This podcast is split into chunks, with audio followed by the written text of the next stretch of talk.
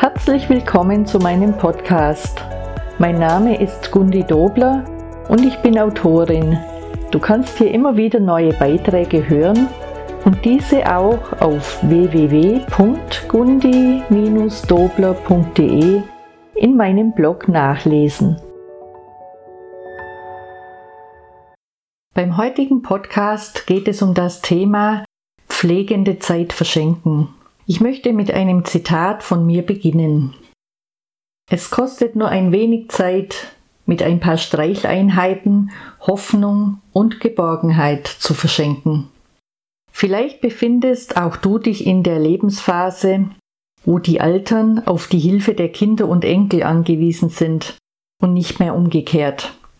Wir fürchten uns vor diesem Augenblick und möchten den Gedanken der Endlichkeit weit von uns schieben. Manchmal reicht eine Grippe oder ein Sturz aus, dass sich alles verändert. Aufgaben, die früher mit links erledigt wurden, sind plötzlich riesige Hürden, die nicht mehr selbstständig bewältigt werden können. Der gefürchtete Zeitpunkt ist gekommen, denn die Eltern geben eine Lebensrolle auf. Sie sind von heute auf morgen auf die Hilfe anderer angewiesen. Das ist sicherlich nicht einfach und wer gibt schon gerne das Ruder aus der Hand? Das führt natürlich hin und wieder zu Konflikten, das ist klar. Und es ist teilweise auch ganz schön anstrengend. Trotzdem spürt man deutlich, dass die Zuwendung und Pflege einen Menschen sehr glücklich machen. Das Gefühl, da ist jemand, der sich sorgt und kümmert, das schenkt Geborgenheit und mildert die Angst, was vielleicht noch kommen wird. Es ist keine Frage, dass die eigene Freizeit sehr beschnitten ist. Wenn man sich entschließt, die Verantwortung für die Eltern zu übernehmen, muss man das natürlich berücksichtigen. Man kann sich ja für verschiedene Bereiche zusätzliche Hilfe von außen holen, um sich in mancher Hinsicht zu entlasten. Beispielsweise hilft es schon viel weiter, wenn jemand für die Reinigung der Wohnung oder als Unterstützung für die Gartenarbeit oder den Winterdienst hinzugezogen wird. Das ist selbstverständlich nicht umsonst. Aber eine Pflegeeinrichtung, die kostet ein Vielfaches. Und wenn es die Möglichkeit gibt, respektvoll zu Hause zu altern, dann sollte man auch versuchen, diesen Wunsch zu erfüllen. Natürlich, es gibt immer schwierige Fälle für die Umsetzung, daheim zu pflegen. Sei es das Krankheitsbild, die Entfernung zu den Eltern, die Wohnsituation oder andere Gründe.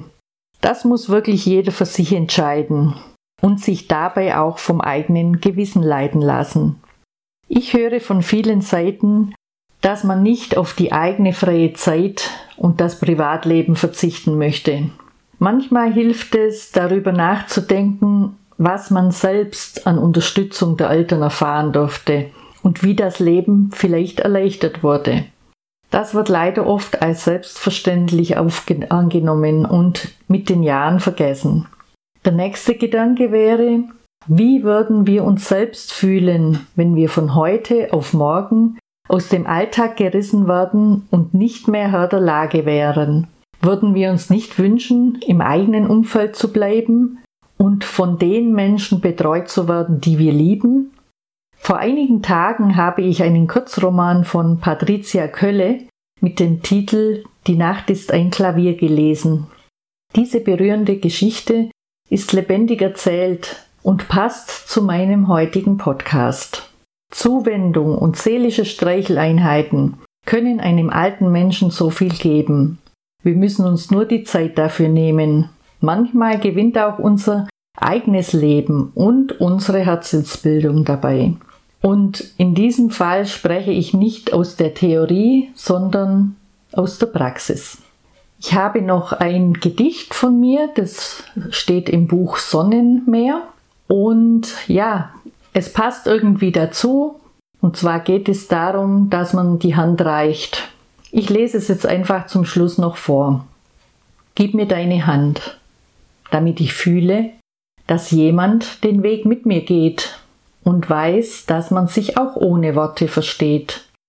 Es ist ein Gefühl von Zusammengehörigkeit und schenkt Zuversicht und Mut. Das ist so viel und tut jeder Seele gut. Verständnis und Wärme begegnen sich, wenn 10 Finger ineinander ruhen. Es ist unverständlich, warum wir das nicht öfter tun. Es schlägt eine Brücke zwischen 2 Herzen und ist ein Zeichen für inneren Frieden, sagt oft mehr als Worte und drückt aus, wen wir lieben. Besser reicht man seine Hand zum Ausdruck von Zuneigung und Zärtlichkeit und versucht sie zurückzuhalten im Zeichen der Gewalt. Ja, ich freue mich, dass du mich besucht hast und meinem Podcast zugehört hast. Übrigens findest du auf meiner Seite diesen Podcast, den Beitrag, auch als Blog, vielleicht mal zum Nachlesen und ebenfalls mehr Infos zu meinen Gedichten, falls daran Interesse bestünde. Nun wünsche ich noch einen schönen Ausklang und dass die Gedanken, das Gedicht vielleicht ein klein wenig im Herzen nachwirken. Bis zum nächsten Mal, ich freue mich auf deinen Besuch.